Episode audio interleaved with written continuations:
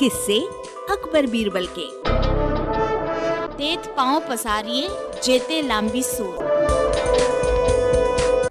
वचन रचिता टंडन का है।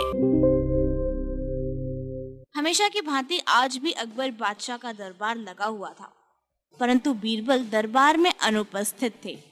तभी एक दरबारी ने खड़े होकर कहा जहाँ पना अब प्रत्येक कार्य के लिए बीरबल की सहायता लेते हैं। इस कारण हमें अपनी बुद्धिमता का परिचय देने का अवसर नहीं मिलता। वैसे भी बीरबल हमसे आयु में छोटा है और उसे हमसे अधिक सम्मान देते हैं, जबकि उस सम्मान के हकदार हम हैं।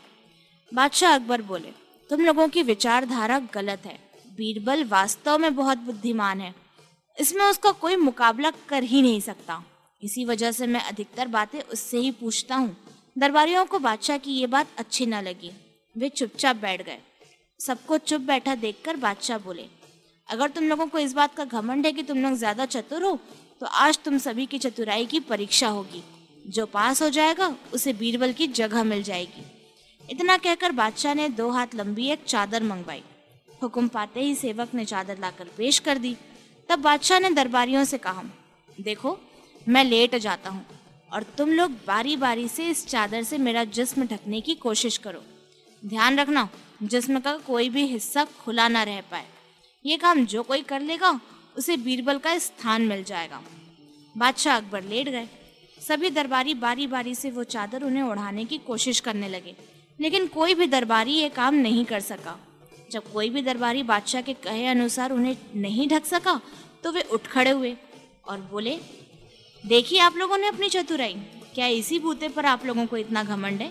अगर इस वक्त यहाँ बीरबल होता तो वो अवश्य ही अच्छी तरह से इस चादर से मेरा जिस्म ढक देता। जब आप ये मामूली सा काम नहीं कर सके तो बड़ा काम कैसे कर पाएँगे? अब बादशाह ने बीरबल को बुलाने का हुक्म दिया।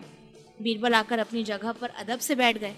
बादशाह ने उन्हें अपने पास बुलाया और चादर उनके हाथ में देकर सारी बात बता दी। बादशाह पुनः लेट गए। बीरबल ने जब देखा कि चादर बहुत छोटी है तो उसने बादशाह से अपने पैर सिकुड़ने के लिए कहा। पैर सिकुड़ने के बाद बीरबल ने चादर से बादशाह का सारा जिस्म ढक दिया। बीरबल ने बादशाह से कहा, तेते पाँव पसारिए, जेते लांबी सोर। यानी उतने ही पैर फैलाएँ जितनी बड़ी चादर हो। यह सुनकर बादशाह ने सभी दरबारियों से कहा, देखिए आपने बीरबल की चतुराई। और सभी दरबारियों का सर शर्म से झुक गया। अरबा की प्रस्तुति।